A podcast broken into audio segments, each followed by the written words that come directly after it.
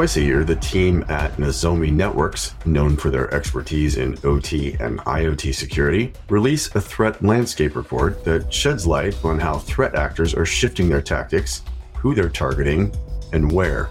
In this episode, Roya Gordon from Nozomi unpacks the latest OT IoT threat report, covering not only the newest threats, but offering insight into what we might see on the cyber insurance side for this sector and how regulation might change in the face of increasingly aggressive criminals.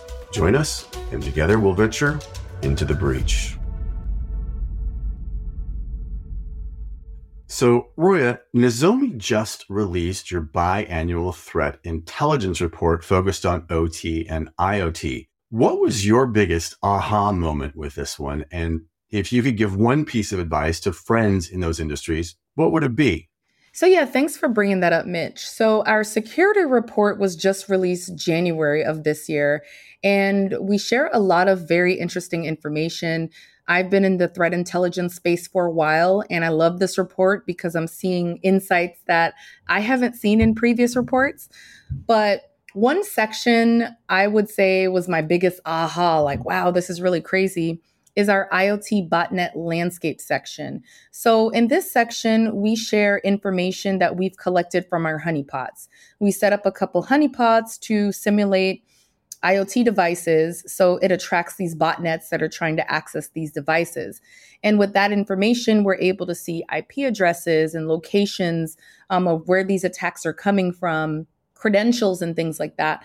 One of the most interesting pieces under that section is top credentials used. So botnets, they're preloaded with default credentials. If you look at the report, you'll see admin 1234 or admin password.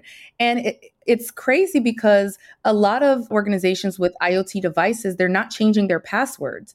So you have these botnets that are purposely using default passwords to access IoT devices. And on the other hand, organizations aren't changing their passwords. So that's kind of been one of the strongest messages out of this report. Okay, so wait, I have to actually ask you this. So are you saying that when when an organization deploys some sort of IoT technology that they're just keeping the default password?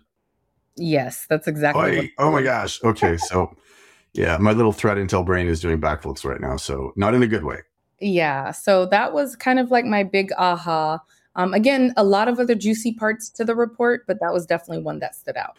Okay, well, that would stand out to me too. So if you're listening to this, change your password. The report is very interesting. So I, for the folks on the line, I do the threat intelligence report for IBM X Force. If you haven't already seen it, you got to go look at it.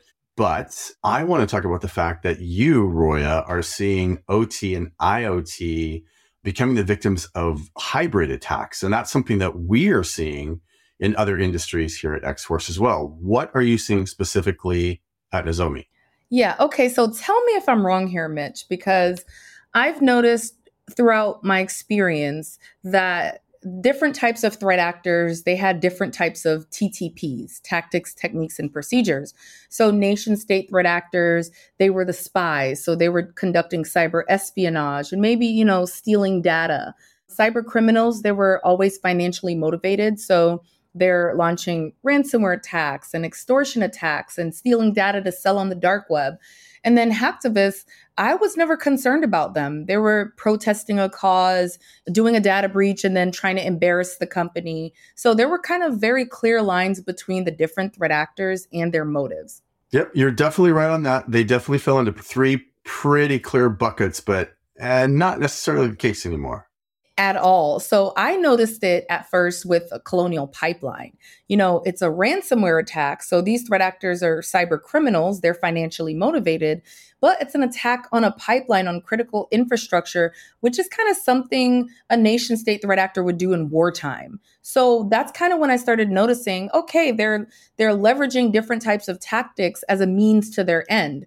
There still are some nuances. So like a nation state threat actor, they're going to want to disrupt critical infrastructure ransomware threat actors they're just doing it to for you to pay the ransom they're not really trying to be that disruptive but I've noticed that, especially last year, hacktivists are now starting to disrupt critical infrastructure, still as a means of protest, but they're disrupting rail, they're disrupting industrial control systems. So it's starting to become a bit concerning. I like to tell people maybe we shouldn't focus so much on attribution. Why does it matter a hacktivist versus nation state versus criminal is attacking critical infrastructure? Let's focus on how to secure our assets, how to be resilient in the event of an attack. Well, I agree with that because regardless of the attribution, the attack aftermath is pretty much the same, right? And when it comes to attribution, you know, we're also seeing things like hacktivists acting on behest of a nation state or in defense of a nation state, whether it's tacit or some other kind of agreement that's happening. So it's becoming extremely murky to try to attribute. But again, end game still the same. You're disrupted, bad things are going to happen. So I agree with you. Protect your assets. So speaking of protecting your assets, you make mention of cyber insurance in the report. This has been a super hot topic uh, over the course of at least last calendar year and heating up again this calendar year. And that's actually for all industries. My suspicion is that OT and IoT are really coming under scrutiny when it comes to cyber insurance. What do you anticipate seeing here? Oh, I'm anti cyber insurance. oh, wow. Controversy. Go ahead, please. I know, but only because organizations use it as a crutch. So they feel like they can lack in security or lack in really developing a robust cybersecurity program because they have cyber insurance. You know, they're covered. But there's just a lot of in the fine print that they're not reading. So if you think about it, the people that are doing the underwriting for cyber insurance, they don't have any cyber background. They have insurance backgrounds, but not cyber backgrounds. So you couple that with increasing attacks, with complexity of supply chain attacks. So, like what happened with SolarWinds, what happens if maybe a piece of technology is compromised, but it's in my environment and I'm the organization who gets paid out? So, there's all these nuances to the point where a lot of companies don't even qualify. They're not even eligible for their payouts because of the nuances. Another issue is threat actors are getting smarter and they're tailoring their ransom asks to the percentage that they know cyber insurance is going to pay out. So it's almost really not preventing anything. It's causing organizations to be a little bit lazier. And then we're essentially giving these threat actors what they want because organizations are going to feel like, well, I'll just pay the ransom and I'll get money back through cyber insurance. It's just not. It's not a part of uh, being cyber um, resilient. You know, the way to be cyber resilient is have strong backup. So if you're you're hit with a ransomware attack or worse, a wiper malware, you can't even pay a ransom to get your data back you're good because you have strong and current and robust backups. That should be the focus instead of um, cyber insurance. But I do think that cyber insurance is going to change because of all these factors that I brought up. And I'm curious to kind of see what these new policies will look like in 2023. Yeah, so am I. I, I agree with you. I think it's going to change a lot, not to the satisfaction of those who are insured. But that's an interesting point, though, about cyber insurance actually offering a carrot to threat actors if they know you're insured. Like hey you know this company gets a $500000 payout if they you know if they get hacked. Let's ask for 500k so hmm, hadn't thought about that. An interesting point. Speaking of popular topics we should have a little drum roll here. Let's talk about regulation. Not really popular with most of the industries in ot and iot but I am hearing rumblings from the Biden administration that we're likely going to see increased regulation for OT and specifically industrial control systems. I read a recent interview with Anne Neuberger. She's the Deputy National Security Advisor for Cyber and Emerging Technology. And the quote that stood out to me was, quote, voluntary efforts have been insufficient against the threat of the critical infrastructure services Americans rely on, end quote. What does she mean they've been insufficient? Okay, before I answer that, I do want to say that the increase in regulations, it's it's not a bad thing. You know, isn't the government forcing industry to do something they don't want to do? Industry is actually asking for this. I've been in rooms where asset owners are pressuring TSA and other organizations to do more. So it may seem daunting, but I think real asset owners that understand how critical their assets are and they want it to be secure, they're asking for more guidance from the government. Second point is when you read these regulations, they're very practical. They're not really telling um, organizations to do something that's just totally you know, out of line. Most of the time, it's requiring companies to designate a person who will be the reporting authority of cyber incidents. I mean, the fact that organizations don't even have that is pretty unsettling. But yeah, I think regulations are good. Now, what I think Ms. Neuberger meant by saying voluntary efforts have been insufficient is that there's just too many gaps in the process. So if NIST is just guidance and some companies follow it and some don't, then you create a gap. Everyone if everyone isn't doing their part, then it's kind of obsolete to even have guidance or voluntary guidance. So um, I think it's good to have standardization. And if you look in tech, there's standardization in protocols and different types of technologies, but you know, there's no standardization in processes. And I think that's what the government is trying to do. They're trying to standardize the process of reporting between industry and government agencies, which I, I think it's only going to be beneficial for everyone in the end. So I'm with you that I think that there has to be some sort of regulation so there's cohesiveness across the industry. So we don't have one company doing one thing and another doing a second thing and a third doing a third thing because we are talking about protecting systems that actually, you know, kind of work together and need to work together for, you know, to keep a nation running. So what do we know about sector specific plans? Are they actually needed and will organizations in these sectors actually be prepared to respond and implement? Let's pick on the aviation sector first, since the airline industry in particular has had a few blips on the radar, no pun intended, in the recent past. So let's talk about that one. So, Mitch, I'm going to give you a politician's response and respond without really responding. So, another thing that I'm anti is everyone focusing on specific industries, right? There are certain industries that, yes, they're different. There's different protocols being used, different technologies, but all of the, the mitigations and the recommendations tend to be the exact same. Another point I want to bring up is that threat actors sometimes they're not targeting industries. So when I was working with a, mining organization um, back when I was consulting, they wanted to know if they were specifically being targeted. And when we say targeted, I mean, is there there's an active threat campaign that's targeting that specific company or that industry? Oftentimes, threat actors aren't doing that. Maybe if it's you know nation state and there's a, a campaign um, specifically on cyber espionage and they're trying to get data from an organization sure. But cyber criminals they're not doing that. They're they're scanning devices. They're using shodan and all of these other open source tools. They're seeing what's publicly accessible. They access them. And then from there they either sell that access. They probably launch some kind of ransomware to get money. A lot of times they don't even know what industry they're targeting or they have access to. Now, once they've done that, and I've seen this on the dark web, once they've accessed a, a, company network and they do their reconnaissance, they tailor the price that they're selling that network access for based on the industry, the employee count, and the revenue count.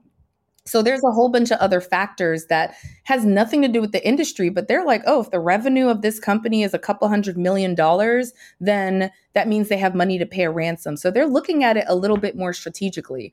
But what I can say for the aviation sector is to continue to follow all the recommendations that the other sectors are doing to protect your assets from threat actors.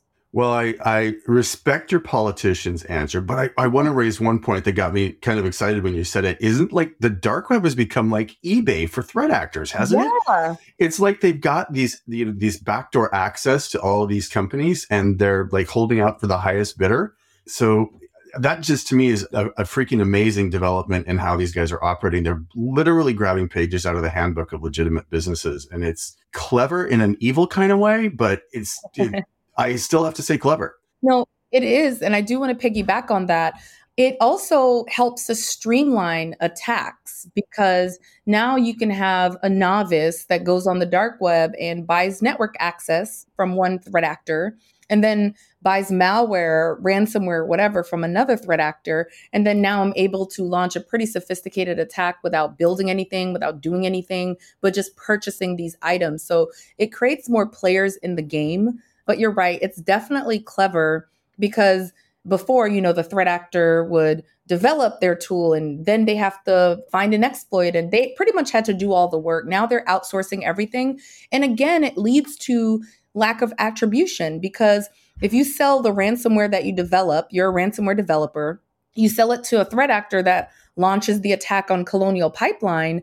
Now we're confused with, okay, this is the ransomware, but they sold it. Now we don't even know who the ones were that launched the attack. So, yeah, the way that they've set things up on the dark web, it's very smart, it's efficient, it's just streamlining more successful attacks. I agree with you. I was going to actually make that attribution point as well because there's, I mean, I think attribution is going to become something that we used to talk about because when we're looking at initial access brokers, you know, dropping in backdoors and then selling the backdoor, and then another person coming in and developing the ransomware, and a third person coming in, buying that backdoor, buying the ransomware. We're never going to really know who does these things. But the point is, is that particularly important? What's more important is making sure that you're protected. Now, I know you don't really want to talk about sectors, but I want to talk about the energy sector because this one's really interesting because we're now looking internationally at ways to protect it, especially given the Russian war in Ukraine. And there was an interesting meeting recently involving, spoiler alert, your old stomping grounds. Um, I'm going to let you talk about that. But what do you know about international efforts to keep this sector safer? Yeah, energy has a special place in my heart because I started out in OT security in energy and, and oil and nuclear. So that's always been my focus. And then utilities, and then it spread out to like manufacturing and other parts of critical infrastructure. What's really unique about energy is that it truly is global compared to other critical infrastructures that are more national or regional. So, power grid um, operators, they're focused on things in the United States or whatever country they're in that's affecting the the power grid. But if you're like a Shell or a Chevron and you have assets globally, now you have to focus on foreign policy. You have to focus on unstable regions, wars, conflict, different types of data exchange and retention policies and things like that. So you have to look at geopolitics. You have to look at so many more things outside of just domestic policy and just operations of your assets in country. So I agree with those points. And the meeting that I was referring to that took place was at the Idaho, you're going to have to correct me on this, this term, the Idaho Engineering Laboratory out of Idaho Falls, Idaho? I, Idaho National Laboratory, INL. Idaho National, the INL. So yeah, for those of you who are listening, I am also from Idaho and apparently Roya lived like two hours from me. So small, small world folks, but had to bring that in.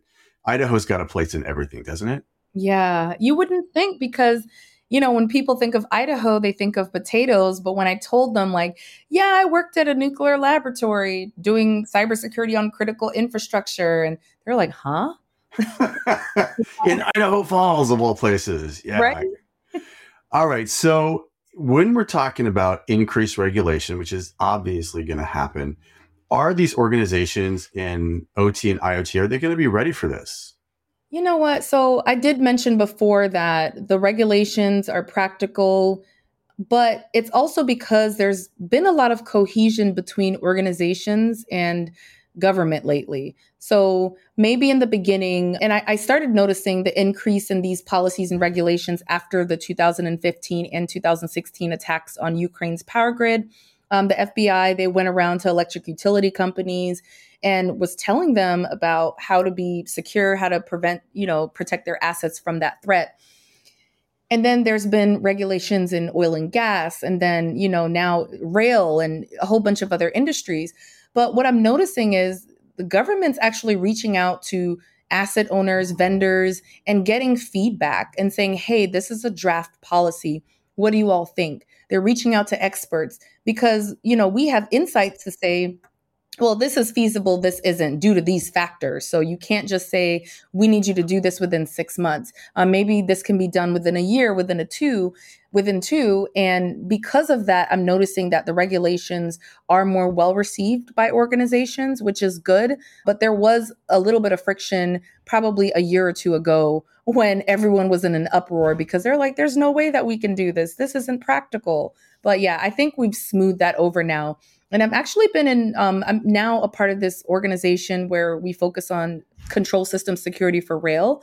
And we pull in TSA agents directly into those meetings. So we're not just waiting for them. We we drag them in. we want them to be a part of the conversation. We want their input.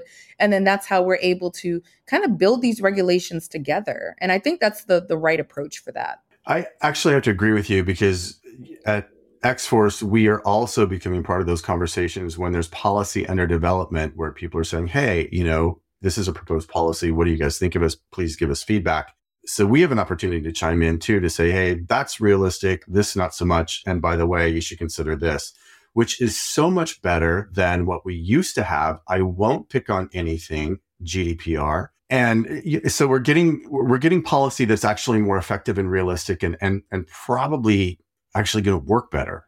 Yeah. All right. So, last question for you. What advice would you give our IoT and OT friends today? Oh, man, what there's so many. okay, pick two. Right? Where do I begin? Okay, I will say, since we're wrapping up policies, that, you know, while policies can be frustrating, it's just better to have policy than no policy. I know industries have been receptive a part of it has been a little bit of overload, policy overload, especially when you're in an industry and you kind of fall under several jurisdictions of different gov- uh, government agencies. So, for example, if I'm a pipeline operator, maybe an attack happened and I'm going to reach out to the FBI to to trace that activity or to try to trace the funds. Maybe I paid the ransom and we're trying to retrieve a part of the funds. The FBI would get involved.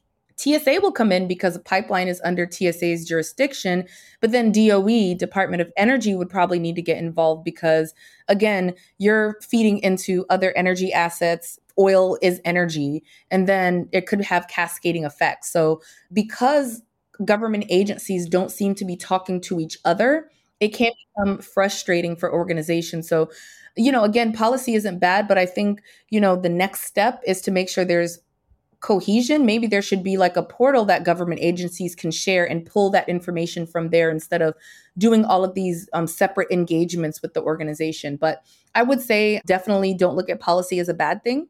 And then a final piece of advice I would share is don't sleep on cyber hygiene.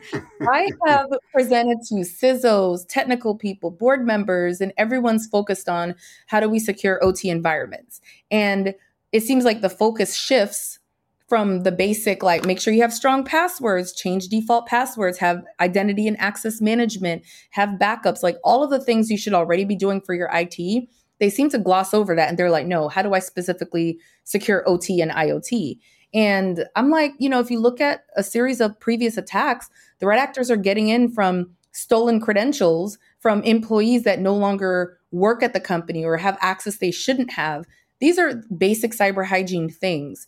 So, yeah, I would say definitely still do cyber hygiene because that's also a way to secure OT and IoT. It's not just for securing the IT. Well, I, I will say as well that, you know, IT has traditionally been the domain of threat actors, and we've come a long way in helping the IT side of the house figure out, you know, safeguards and ways to protect against it. And that's been kind of going on for years. But OT has more recently come under the microscope of threat actors. And it's actually a, a, a more sensitive and vulnerable technology. And I think folks are just kind of getting up to speed on how this actually can be you know used against them yeah i totally agree i guess i'm just saying like don't throw the baby out with the bathwater like you know don't just focus on one thing and then it's now you're just insecure because you can have a, maybe you're focusing on security and OT, but there's ways that threat actors can pivot from the the IT into the OT.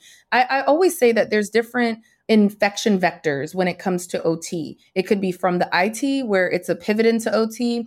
It could be via IoT because they're kind of like bridging that gap between two environments or it could be trying to exploit an industrial control system directly. So that space is unique because now there's attacks coming from so many different angles. I'll give an example. I was working with an electric utility a couple years ago, and they had a software called My MyIED, and it allowed remote connection into industrial control systems at substations, right? Super convenient.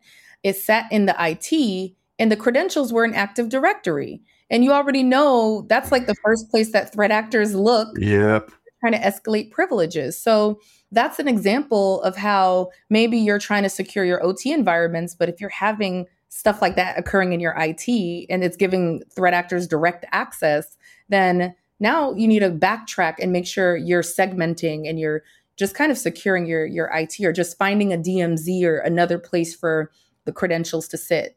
So I, am hearing like a thread through this entire episode, and and maybe it's just because I am Mitch, and uh, you're probably going to appreciate this too. But a common thread here is orchestrated communication.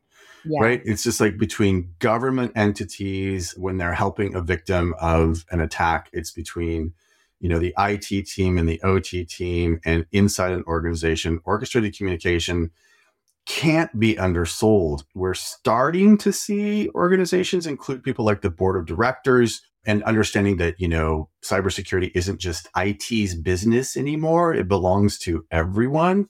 So we're moving along the pike, but as communication people or sort of nerdy communication people in this area, I think that we have to give a shout out to our peeps who are doing this. So keep going, guys, more communication.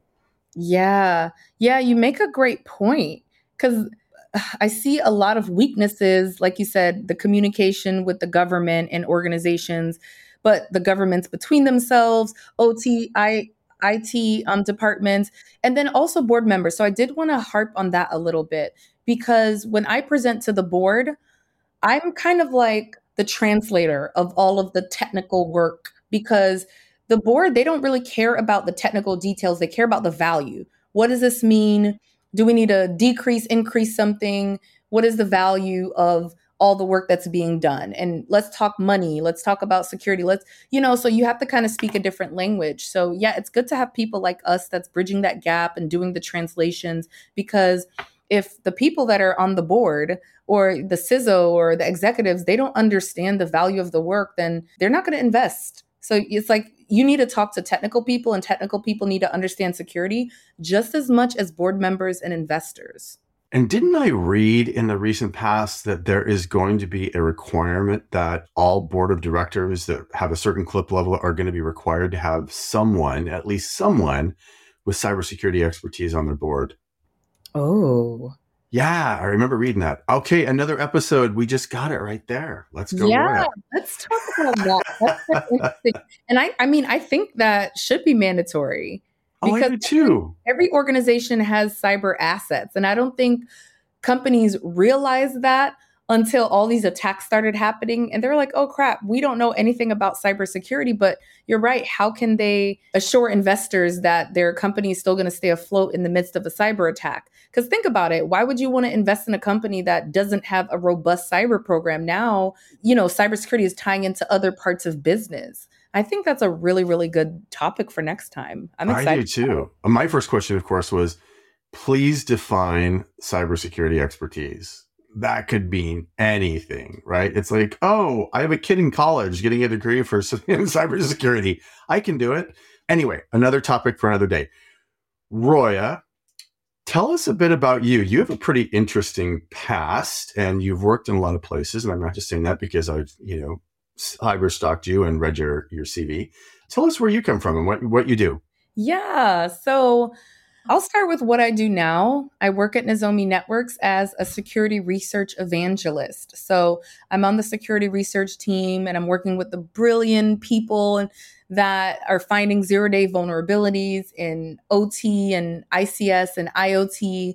I co present with them, we co publish reports. You know, we just presented at Black Hat on uh, vulnerabilities we found in a real time locating system. We're hoping to present vulnerabilities we discovered in drones at this year's Black Hat. So that's my team. They're doing awesome things, threat intelligence, vulnerability assessment, etc. So my role is to you know, I write the security report for the most part with the metrics from the team, kind of creating the message of what does all of these statistics mean. And then um, I'm talking to media and doing things like this and speaking at conferences and just kind of getting the word out there talking to board members, talking to our partners and customers about the great work that the team is doing.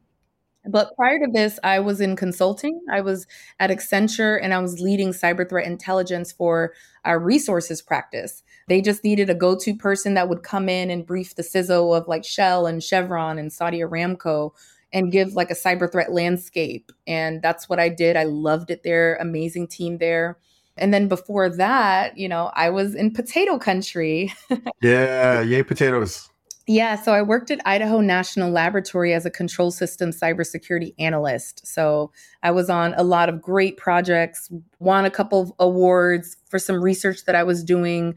Um, I think the last project I did, I was writing a paper to get DOE to fund studies on protective relays. And after I left, I found out that the lab got it approved and they got funding to do research on it, which is great. So I just had a very exciting career. I kind of started in cyber in grad school when I studied cyber warfare for my capstone project. And that's what got my foot in the door. But prior to that, I, I was in the Navy for six years and I did threat intelligence. This was before there was any cybersecurity in the Navy. So it was just more about, you know, military threats and terrorist threats. So all of that experience led me here today to be a research evangelist for Nozomi. Well, we're glad to have you and glad to have you on the show today. Yeah, happy to be here. Can't wait for next time. And next time, it will happen. We have to talk about that uh, that topic about communication. Yeah, for sure. Roya, thank you so much. We enjoyed having you. A special thanks to our guest Roya Gordon and Nozomi Networks for their time and insight for this episode.